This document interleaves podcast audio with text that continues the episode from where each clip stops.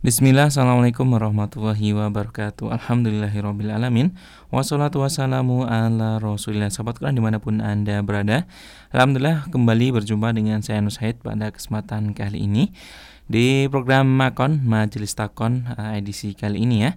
Yang mana pada kesempatan kali ini insya Allah kita akan uh, masih melanjutkan uh, pembahasan seputar uh, bagaimana hukum uh, menjamak niat di hari pertama untuk sebulan penuh pada bulan Ramadan. Dan alhamdulillah pada kesempatan kali ini telah hadir yaitu Syekh Isam Abdul Qadir Abdul Aziz dan juga Ustadz Abdul Mujib Jauhar sebagai mutarjem pada kesempatan kali ini. Dan uh, sahabat Quran mungkin tanpa berpanjang lebar lagi, langsung saja kita serahkan waktu secukupnya kepada Ustadz uh, Abdul Mujib untuk melanjutkan pembahasan soal ini. Dan uh, tafadhol Ustadz, silakan. Bismillahirrahmanirrahim. Assalamualaikum warahmatullahi wabarakatuh. Alhamdulillah. Alhamdulillahilladzi akramana bihadha الشهر المبارك أشهد أن لا إله إلا الله وحده لا شريك له أحمده سبحانه وتعالى لا نعبد غيره وأشهد أن محمدا عبده ورسوله اللهم صل وسلم وبارك على حبيبك ورسولك سيدنا ومولانا محمد وعلى آله وصحبه أجمعين صلاة وسلاما كاملين دائمين إلى يوم الدين إلى يوم النشور أما بعد Para pendengar Radio Ashkarima sekalian yang berbahagia, Alhamdulillah kembali berjumpa bersama kami dalam majelis takwan bersama dengan Syekh Abdul Qadir Abdul Aziz sebagai narasumber dan saya Abdul Mujib Johar sebagai penerjemah. Masih melanjutkan pada pembahasan dari pertanyaan yang sebelumnya yaitu tentang niat. فما زلنا نتكلم في الموضوع السابق يعني عن عن النية جزاكم الله خيرا. بسم الله. السلام عليكم ورحمة الله وبركاته. وعليكم السلام ورحمة الله وبركاته. بسم الله الرحمن الرحيم. الحمد لله رب العالمين. والصلاة والسلام على أشرف الخلق وأطهرهم وأزكاهم محمد بن عبد الله صلى الله عليه وسلم. الرحمة المهداة والنعمة المسداة والسراج المنير البشير النذير. اللهم أحينا على سنته وأمتنا على ملته وارزقنا شفاعته وأرفقنا صحبته في الفردوس الأعلى. ومتعنا بلذة النظر إلى وجهك الكريم. اللهم أمين يا رب العالمين. اللهم سلمني وسلم مني اللهم سلمني وسلم مني اللهم سلمني وسلم مني. أما بعد وتكلمنا بالأمس في مسألة النية وقلنا أنها أمر مهم جدا وأمر عظيم في الشريعة الإسلامية. فإن النية لا يقوم عمل إلا بها ولا تقوم عبادة إلا بها ولا يستطيع الإنسان في حياته أن يحصل ثوابا إلا بها. ولذلك قلنا أن الفقهاء أو العلماء في كتب الحديث قد صدروا كتبهم أو جعلوا في أول هذا الكتب في أول كتب الحديث في أكثر الكتب أنهم جعلوا حديث إنما الأعمال بالنيات هذا هو صدر الكتب عندهم. يعني تجد أول حديث في كتب في الكتب تجده إنما الأعمال بالنيات في كتب الحديث. ولماذا يضعون هذا الحديث أو هكذا لأهمية هذه النية. وقلنا بأن هذا الحديث هو حديث من المتواتر المعنوي.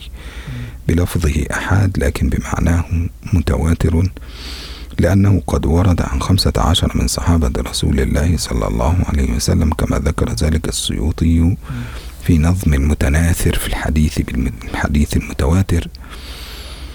كما ذكره السيوطي في كتابه نظم المتناثر في الحديث المتواتر. حيث ذكر أن لهذا الحديث خمسة عشر راوي من صحابة رسول الله صلى الله عليه وسلم منهم من أزواج النبي صلى الله عليه وسلم ومنهم من صحابة رسول الله صلى الله عليه وسلم. كأمثال عبد الله بن عمر وكأمثال أنس وكأمثال جابر وكأمثال عبد الله بن عمرو بن العاص وكذلك عبد الله بن عباس. كل هذا لأهمية هذا الحديث في الشريعة الإسلامية.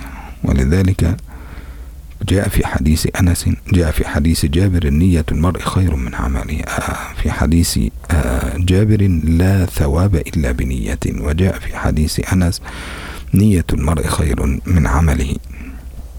هكذا. فحينما ننظر إلى هذا الحديث نجد أن النية كما قال النووي أفضل شيء أفضل شيء في حياة الإنسان كله هو النية. وقال أن النية تدخل الإنسان الجنة بدون تعب ولا مشقة. لماذا؟ لأن الإنسان الإنسان إذا نام يعني لو نام الإنسان لابد أن ننظر إلى هذه المسألة. قد ينام الإنسان النوم هذا شيء مباح. فيجوز الإنسان أن ينام في أي وقت. لكن لو نام بنية أن يتقوى لقيام الليل وبنية العبادة يكون نومه طاعة وعبادة لله سبحانه وتعالى. لو نام الصائم مثلا بنية أن يتقوى على الصيام يعني مثلا نام من الظهر إلى العصر هكذا بنية أن يتقوى على الصيام كان له في ذلك أجر بخلاف رجل آخر ينام لأنه يحتاج إلى النوم فقط.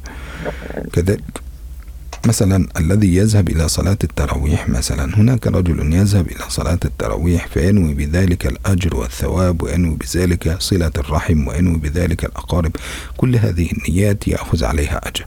بخلاف رجل ذهب إلى الصلاة من أجل التراويح فقط فيأخذ نية واحدة. كذلك الرجل الذي يأكل الطعام مثال ذلك واحد يأكل الطعام مثلا فهناك واحد يأكل لأنه يريد أن يأكل لأنه جائع. إذا أكل الطعام بنية الجوع فقط فليس له في ذلك أجر. ولكن لو أكل الطعام بنية أن يتقوى به على العبادة بنية أن يتقوى يقوي جسده ويكون قويا من أجل أن يستطيع أن يقوم إلى العبادة فإنه في هذه الحالة يكون له في ذلك أجر Ya kita kemarin telah menyampaikan bahwasanya niat adalah rukun yang sangat penting sekali, rukun yang paling penting sekali dalam amalan.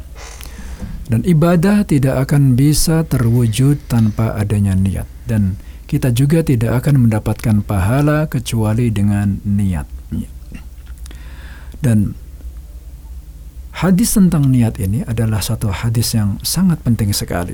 Oleh karena itu para ulama ketika mereka menulis kitab-kitab maka mereka memulainya dengan hadis tentang innamal a'malu bin niat. Hal ini menunjukkan betapa pentingnya niat ini.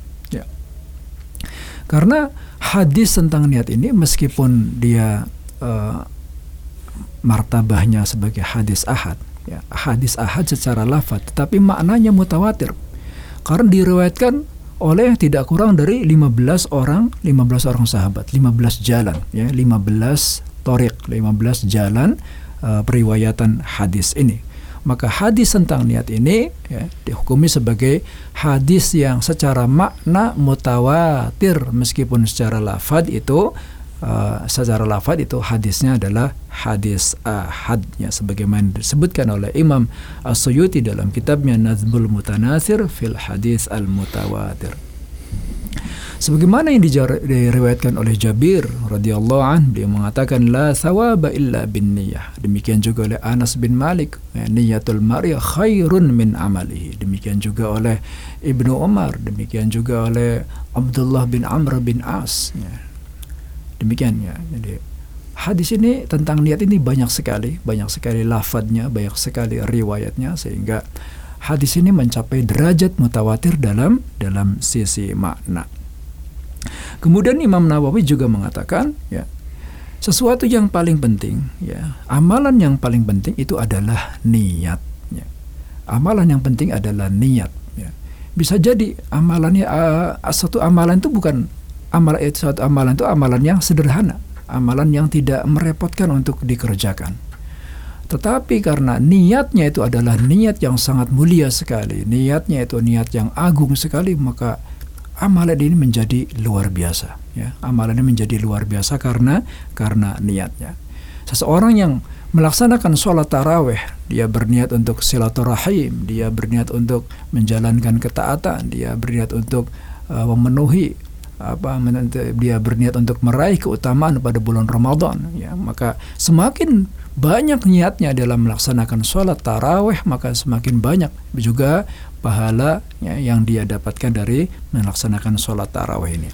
Seseorang yang makan ya seorang yang makan ya ketika dia makan dia berniat untuk mendapatkan energi mendapatkan tenaga ya, dalam beribadah maka makannya ini dapat pahala ya lain dengan orang yang makannya ya makan sekedar sebagai apa rekreasi saja ya makannya makanan cemilan ya dan tidak ada niat lain apa apa selain memenuhi syahwatnya saja ya maka orang ini tidak dapat tidak dapat pahala beda dengan orang yang memang makan dia niatnya untuk mendapatkan badan yang kuat bisa beribadah. Demikian juga orang yang tidur. Orang tidur ketika dia tidur itu niatnya supaya bisa kiamulail nanti malamnya. Ya maka tidurnya juga dapat pahala. Ya lain dengan orang yang tidur ya sekedar tidur aja tidak punya niat uh, apa-apa gitu. وقد دل على النية في القرآن الكريم قول الله سبحانه وتعالى وما أمروا إلا ليعبدوا الله مخلصين له الدين حنفاء. والإخلاص هذا يحتاج إلى نية الإنسان لأن الإنسان إذا أشرك في نيته أو أدخل نيته يعني أشرك فيها شيء آخر فكان ذلك لو أشرك في نيته في الصلاة مثلا الناس كان ذلك رياء. ولو أشرك نيتين في نية واحدة فلا تصح لأنه لابد أن تكون النية خالصة وتكون مميزة عن غيرها من النيات. ولذلك لابد أن ننظر إلى أهمية هذه النية. فنجد أن الفقهاء يعني نجد أن الفقهاء في مسألة النية الجماعية في صيام رمضان قد اختلفوا في ذلك إلى مذهبين. المذهب الأول وهو الذي عليه جمهور العلماء أو الذي عليه أغلب العلماء. والذي عليه جمهور العلماء من الحنفية والمالكية والحنابلة والظاهرية وكذلك ابن حزم وأبي. فحينما ننظر إلى هذه المذاهب نجدها أنها تقول لا يجوز التلفظ بالنية الجماعية. لا يجوز التلفظ بالنية. لا يجوز التلفظ بالنية. لأن النية عندهم محلها القلب. النية عندهم محلها القلب. فلا يتلفظ بها. بل إن فعل الإنسان قد يدل عليها. فمثال ذلك مثلا كما جاء في الأشباه والنظائر لابن نجيم وهو من كتب الحنفية.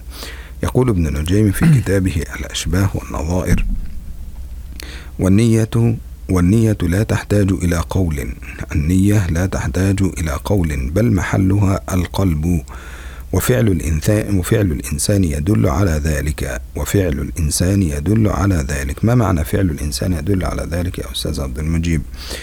مثال ذلك مثلا أنك إذا قمت للسحور. يعني قيامك للسحور هذا مجرد القيام فقط هذا يعد نية. مجرد أنك تصلي التراويح فقط عند الحنفية. يعني مجرد أنك تصلي التراويح. أنت لماذا صليت التراويح؟ ها لأنك تصليها في رمضان هذا قيام رمضان لأنك ستصوم غدا خلاص. إذا مجرد صلاة التراويح فقط عند الحنفية هذا يعد آه يعد نية بالنسبة إليهم ولا يحتاج إلى قول ولا يحتاج إلى فعل. يعطون أمثلة على ذلك قياسا على أن الإنسان إذا أراد أن يصلي فإنه يقوم يذهب إلى الحمام يتوضأ ثم يمشي إلى المسجد. إذا هذه خلاص بالنسبة إليهم تعتبر نية ولا يحتاج في ذلك إلى قول. طيب هل لماذا قالوا ذلك؟ قالوا لأنه لم يثبت أن رسول الله صلى الله عليه وسلم تلفظ بالنية. ولو كان التلفظ بها جائزا لذكرها رسول الله صلى الله عليه وسلم. ولكن نية النبي صلى الله عليه وسلم النبي كان ينوي كان ينوي بقلبه. فالنية محلها القلب. ولا يتلفظ بها لأنه لم يرد عن أحد من الصحابة أو لم يرد عن أحد من لم يرد عن رسول الله صلى الله عليه وسلم ولا عن صحابته أن أحدا منهم قد تلفظ بالنية. Tentang pentingnya niat ini Allah Subhanahu wa taala juga telah berfirman, "Wa ma umiru illa liya'budullah mukhlishina lahuddin." Wa ma umiru dan mereka tidak diperintahkan illa ya'budullah mukhlishina lahuddin kecuali untuk beribadah semata-mata kepada Allah mukhlishina dalam keadaan ikhlas ya. Agama mengikhlaskan agama semata-mata karena Allah Subhanahu wa taala. Dan pentingnya niat ini juga untuk membedakan antara ibadah satu dengan ibadah yang lainnya sehingga tidak tercampur baur. Ya. Kemudian tentang talafud bin niyah secara jamaah ini ada dua pendapat ya. Ada pendapat ulama. Yang pertama adalah pendapat jumhurul ulama. Jumhurul ulama dalam hal ini adalah malikiyah hanabilah Han, hanafiyah dan uh, zuhiriyah yang mengatakan bahwasanya tidak boleh ya tidak boleh melafadkan niat ini. Jadi niat ini tidak perlu untuk dilafadkan ya. Niat ini tidak perlu dilafadkan kenapa? Niat itu tidak perlu dilafadkan karena niat ini tempatnya adalah hati ya. Niat ini adalah tempatnya hati dan bukan di lisan tempatnya. Dan aktivitas manusia pekerjaan manusia juga sudah menunjukkan akan keberadaan niat tersebut. Misalnya gini ya. Kita mau puasa ini ya. Kita mau puasa. Kemudian kita malamnya kita melaksanakan qiyamul lail, melaksanakan sholat tarawih. Kenapa kita melaksanakan sholat tarawih? Kita melaksanakan sholat tarawih karena bulan Ramadan dan besoknya kita mau melaksanakan puasa. Demikian juga kita sahur ya tanpa kita mengucapkan niat gitu kan. Saya niat mau berpuasa ini ya. Saya sahur karena niatnya mau berpuasa ya.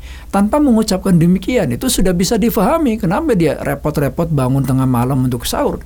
Ya semata-mata karena mau melaksanakan puasa. Jadi uh, niat itu tidak butuh uh, lafad ya. Niat itu adalah tempatnya di hati dan orang uh, ketika berniat mau melaksanakan sesuatu amalan maka dengan sendirinya dia pun melaksanakan pekerjaan-pekerjaan yang ada hubungannya dengan niat tersebut gitu. ya kemudian juga uh, tidak ada ya belum tidak ada riwayat dari Rasulullah Sallallahu Alaihi Wasallam bahwasanya beliau itu melafatkan niat ya hal ini karena tempatnya niat itu adalah di hati وسئل الإمام مالك يعني في مذهب المالكية سئل مالك عن ذلك أو سئل مالك عن النية فقال النية محلها القلب والتلفظ بها بدعة النية محلها القلب والتلفظ بها بدعة وقال مالك بدعة لأن هذا يعتبر بالنسبة إلى مالك شيء مخترع في الدين. يعني بالنسبة إلى الإمام مالك هذا شيء مخترع في الدين. وحينما عرفوا البدعة فقالوا هي كل أمر مخترع في الدين.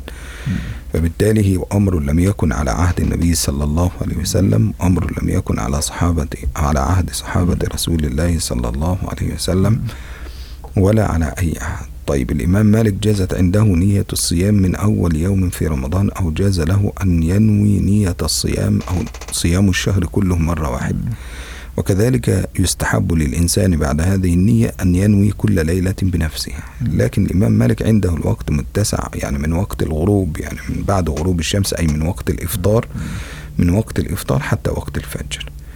خلاف الإمام أبو حنيفة الإمام أبو حنيفة عنده من عند من وقت العشاء يعني من بعد خروج الشفق الأحمر أو بعد غياب الشفق الأحمر وبداية دخول وقت العشاء حتى وقت الصبح فإن لم يستطع فيمكن أن يصل إلى ما قبل الظهر أي إلى وقت الزوال في هذا الأمر. أو إذا نسي فإنه يمكن أن يقول في وقت الزوال. هذا بالنسبة لأبو حنيفة. أما بالنسبة لمالك فإن مالك من وقت غروب الشمس حتى ما قبل طلوع الفجر. ويجوز للإنسان في هذه الأشياء أن ينوي. طيب ما معنى النية عند الإمام مالك؟ قال النية مجرد أن يقوم من نومه للسحور فقط يعني كأن الكلام كله واحد لا يحتاجون. هو قام ليتسحر. أنت أستاذ عبد المجيب سامع هذا أنت تقوم من النوم حتى تتسحر. لماذا تقوم من أجل السحور؟ لماذا تقوم للسحور؟ يعني أريد السحور. خلاص انتهت القضية. يبقى إذا بالنسبة إليه لا يحتاج إلى كلام. مجرد القيام من النوم إلى السحور حتى يأكل الطعام فإنه في هذه الحالة لا يحتاج أن يذكر في ذلك شيئا ولا يحتاج أن يقول نويت أصوم ولا نويت كذا. هو مجرد قيامه فقط وأكله للطعام أو شربه للماء أو قيامه إلى السحور هذا كله يعد نية عند الإمام مالك ولا يحتاج في ذلك إلى قول أو إلى أي شيء يدل على ذلك. وكذلك الإمام أحمد في مذهبه لو نظرنا في مذهب الإمام أحمد سنجد أن الإمام أحمد كما جاء أيضا في كشاف القناع آه نجد أن الحنابلة متفق سئل أحمد عن النية يعني قالوا سئل أحمد عن النية. فقال إني أكره التلفظ بها إني أكره التلفظ بها. وسئل عبد الله بن أحمد عبد الله ابن الإمام أحمد بن حنبل عن النية فقال لا أحب ذلك ولم يثبت عن أحد من العلماء ولا على من قبلهم. يعني عبد الله بن أحمد قال لا أحب ذلك ولم يثبت في قول أحد من العلماء ولا في قول غيرهم. إذا بالتالي هؤلاء أيضا قد ذهبوا نفس أو نحو نحو ما ذهب إليه أبو حنيفة ومالك في أن النية عندهم لا يتلفظ بها. ومثالها أن الإنسان كما قلت لك يقوم فقط لطعامه أو شرابه وبالتالي فإنه في هذه الحالة يؤدي ما فرضه الله عليه بدون تلفظ. لأنه لم يثبت عن النبي صلى الله عليه وسلم ولا عن صحابته Imam Malik pernah ditanya tentang melafadkan niat ya. Beliau mengatakan niat itu tempatnya adalah di hati ya dan melafadkan niat itu hukumnya bid'ah ya karena bid'ah itu menurut Imam Malik adalah sesuatu yang sesuatu yang dibikin oleh manusia, sesuatu yang diciptakan oleh manusia, mukhtarah, dibikin oleh manusia. Dan talafud bin niat, melafatkan niat ini adalah ya bikinan manusia karena tidak ada uh, riwayat dari Rasulullah Sallallahu Alaihi Wasallam bahwasanya beliau itu melafatkan niatnya. Kemudian tentang waktu niat ini, ya, Malik uh, lebih leluasa yaitu dari sejak uh, tenggelamnya matahari sampai menjelang fajar, ya, sampai fajar dari tenggelamnya matahari sampai menjelang fajar. Menurut Imam Malik, ya, bahwasanya seseorang itu bangun dari tidur kemudian melaksanakan sahur itu saja sudah termasuk niat. Ya itu sudah cukup niat. Ya dia bangun kemudian melaksanakan sahur itu menunjukkan bahwasanya dia mau melaksanakan puasa ya berniat untuk melaksanakan puasa. Jadi tanpa lafad dia mengatakan uh, nawaitu godin sebagaimana yang beredar di masyarakat kita nawai tanpa dia melafatkan begitu nawaitu godin ya tapi dia sudah melaksanakan sahur dia melakukan sahur maka itu termasuk dia adalah niatnya untuk melaksanakan puasa. Kemudian Hanifah ya waktu melaksanakan niat adalah ketika tenggelamnya uh, ini uh, cahaya tenggelamnya eh, sisa-sisa uh, matahari itu ketika telung tenggelamnya uh, sisa warna merah di ufuk barat ya, sampai kemudian sampai menjelang zuhur ya lebih dewasa lagi sampai zuhur kalau seorang itu lupa maka waktu waktunya masih tenggang sampai zuhur ya. Imam Ahmad pernah ditanya juga Imam Ahmad juga pernah ditanya tentang melafadkan niat. Beliau mengatakan, Inni ukarihu at-talafuz biha. Inni ukarih at-talafuz biha. Saya itu tidak menyukai, saya memakruhkan ya melafadkan niat. Ya. Demikian juga putra beliau Abdullah bin Ahmad mengatakan, la uhibbu zalika wa la yathbut yang Rasulullah sallallahu alaihi wasallam. Ya, anaknya Imam Ahmad juga ditanya tentang talafudnya nih, tentang melafadkan niat ini, beliau juga mengatakan, saya tidak menyukai itu dan itu tidak ada riwayat dari Rasulullah sallallahu alaihi wasallam bahwasanya beliau itu melafadkan niat. ثم ننتقل إلى المذهب الثاني وهو مذهب الشافعية. ومذهب الشافعية في هذه المسألة أنه أن النية جائزة يعني النية محلها القلب ويجوز التلفظ بها. إذا يجوز التلفظ بالنية فيقول نويت صوم اليوم الأول من شهر رمضان. نويت صوم اليوم الثاني من شهر رمضان. وذلك لأن النية عند الإمام الشافعي يشترط فيها أن تكون لكل يوم نية خاصة. إذا يشترط في المذهب الشافعي أن يكون لكل يوم نية خاصة. فيقول نويت كذا وكذا وكذا. فيقول نويت صيام اليوم الأول من رمضان. طب لماذا صيام الأول اليوم الأول حتى يتميز عن اليوم الذي قبله؟ فهنا يشترط نية نية, نية تعيين أنها من رمضان ويشترط نية التمييز أنها اليوم الأول من رمضان. يبقى إذا يشترط هنا عند الإمام الشافعي نيتين نية التعيين ونية التمييز. فيعين فيقول من رمضان لأنه لو قال نويت صيام الأول اليوم الأول وفقط هل هو من رمضان أو من شوال أو من ذي القعدة أو من ذي الحجة؟ طبعا هذا غير معروف. يبقى إذا وجب التعيين هنا حتى لا يختلط بغيره. ووجب التمييز أي تمييز هذا اليوم عن غيره من الأيام. فنويت فنقول اليوم الأول اليوم الثاني اليوم الثالث اليوم الرابع اليوم الخامس. وذلك لأن كل يوم عند الإمام الشافعي كل يوم مستقل بنفسه. يعني ليس مرتبطا باليوم الآخر. فكل يوم مستقل بنفسه ودليل الإمام الشافعي على هذه المسألة قال لو أفطر الإنسان يوما في رمضان لا يعيد رمضان كله بل إنه يعيد اليوم الذي أفطره فقط. يعني مثال المريض الذي أفطر مثلا بسبب المطر بسبب المرض. هل هذا المريض يعيد رمضان كاملا أم أنه يعيد اليوم الذي كان مريضا فيه فقط؟ فقال أنه يعيد. ولذلك الأيام ليست مرتبطة ببعضها كما ذهب المالكية أن الشهر كله قطعة واحدة. وبناء على ذلك فإنه جاء في كتاب المجموع للنووي وجاء في كتب الحنف الشافعية مثال ذلك في الحاوي للموردي كما جاء في الحاوي للموردي والمجموع للنووي أن الإنسان يجوز له أن يتلفظ بالنية. مثال ذلك جواز التلفظ بالنية. يجوز لنا كما جاء في الكتب يجوز أن نتلفظ بالنية. ومثالهم على ذلك قال وجاز للإمام أن يتلفظ بالنية لتذكير ناس. وجاز لإمام وجاز لإمام أن يتلفظ بنية لتذكير ناس أو لتعليم جاهل. يبقى إذا هنا إذا كان مثلا الإمام في وسط قرية والناس لا يعرفون هذا الأمر جاز له أن يجلس بعد صلاة العشاء فيذكرهم ويقول نويت صيام اليوم الأول من شهر رمضان أو نويت صيام كذا لماذا؟ لتذكير الناس ولتعليم الجاهل الذي لم يعرف أن النية واجبة عليه في ذلك. فقد يكون فيهم من ينسى وقد يكون فيهم من يجهل.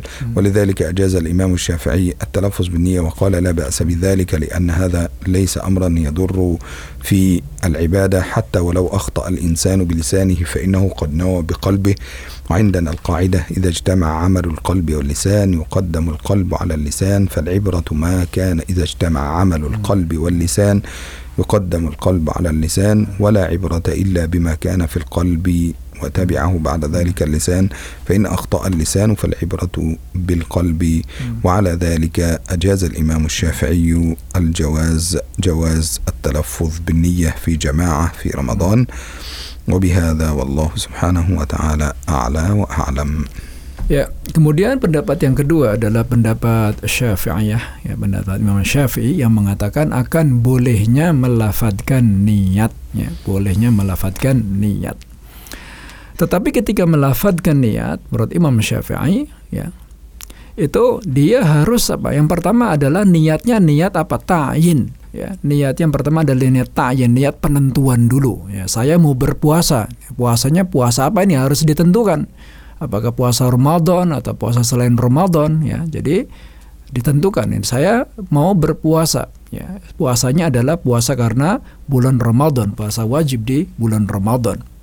Kemudian yang kedua niatnya adalah niat tamyiz ya. Niat tamyiz jadi membedakan. Membedakan antara hari pertama dengan hari uh, kedua dan antara uh, hari besok dengan hari-hari selanjutnya. Ya jadi yang pertama dia harus menentukan dulu saya besok mau berpuasa nawa itu somar uh, nawa itu somar Ramadan liyaumil awal misal misalkan gitu.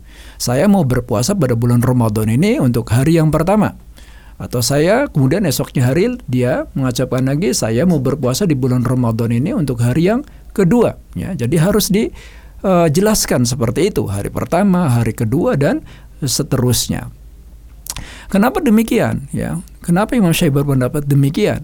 Karena hari-hari itu dalam bulan Ramadan hari-hari di dalam bulan Ramadan itu masing-masing apa? Masing-masing berdiri sendiri.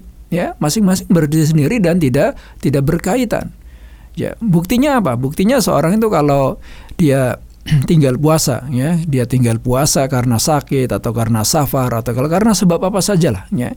Dia tinggal puasa sehari misalkan, maka yang harus dia kodo, yang harus dia bayar itu adalah satu hari.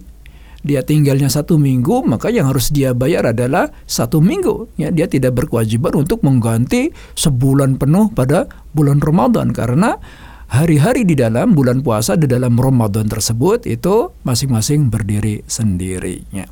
Kemudian uh, Imam Nawawi juga mengatakan di dalam kitab Majmu'nya dan uh, Hawil Al-Mawardi yang mengatakan akan bolehnya melafadkan niatnya, akan bolehnya melafadkan niatnya. Ya, contohnya adalah perkataan uh, beliau ya mengatakan bahwasanya boleh bagi imam untuk melafadkan niat ya sebagai mengingatkan bagi orang yang lupa atau mengajarkan orang yang orang yang jahil, orang yang tidak tahu ya, orang yang tidak tahu akan kewajiban niat ya, akan pentingnya niat bahwasanya niat itu adalah rukun dari ibadah, maka diajarkan ya dengan cara apa ya? Cara tentu saja dilafadkan di situ. Nawaitu shauma Ramadan liyaumil awal nawaitu soma Ramadan liyaumis tsani. Dengan demikian orang menjadi tahu bahwasanya niat ini hukumnya adalah wajib, ya. Demikian juga barangkali ada orang yang lupa, orang lupa tidak niat, maka dia si imam ini mengingatkan orang yang lupa untuk melafadkan niat, ya. Ya, dan melafadkan niat ini tidak uh, berbahaya, tidak berbahaya bagi uh, ibadah seseorang selama dia tetap ya meniatkannya di dalam di dalam hati.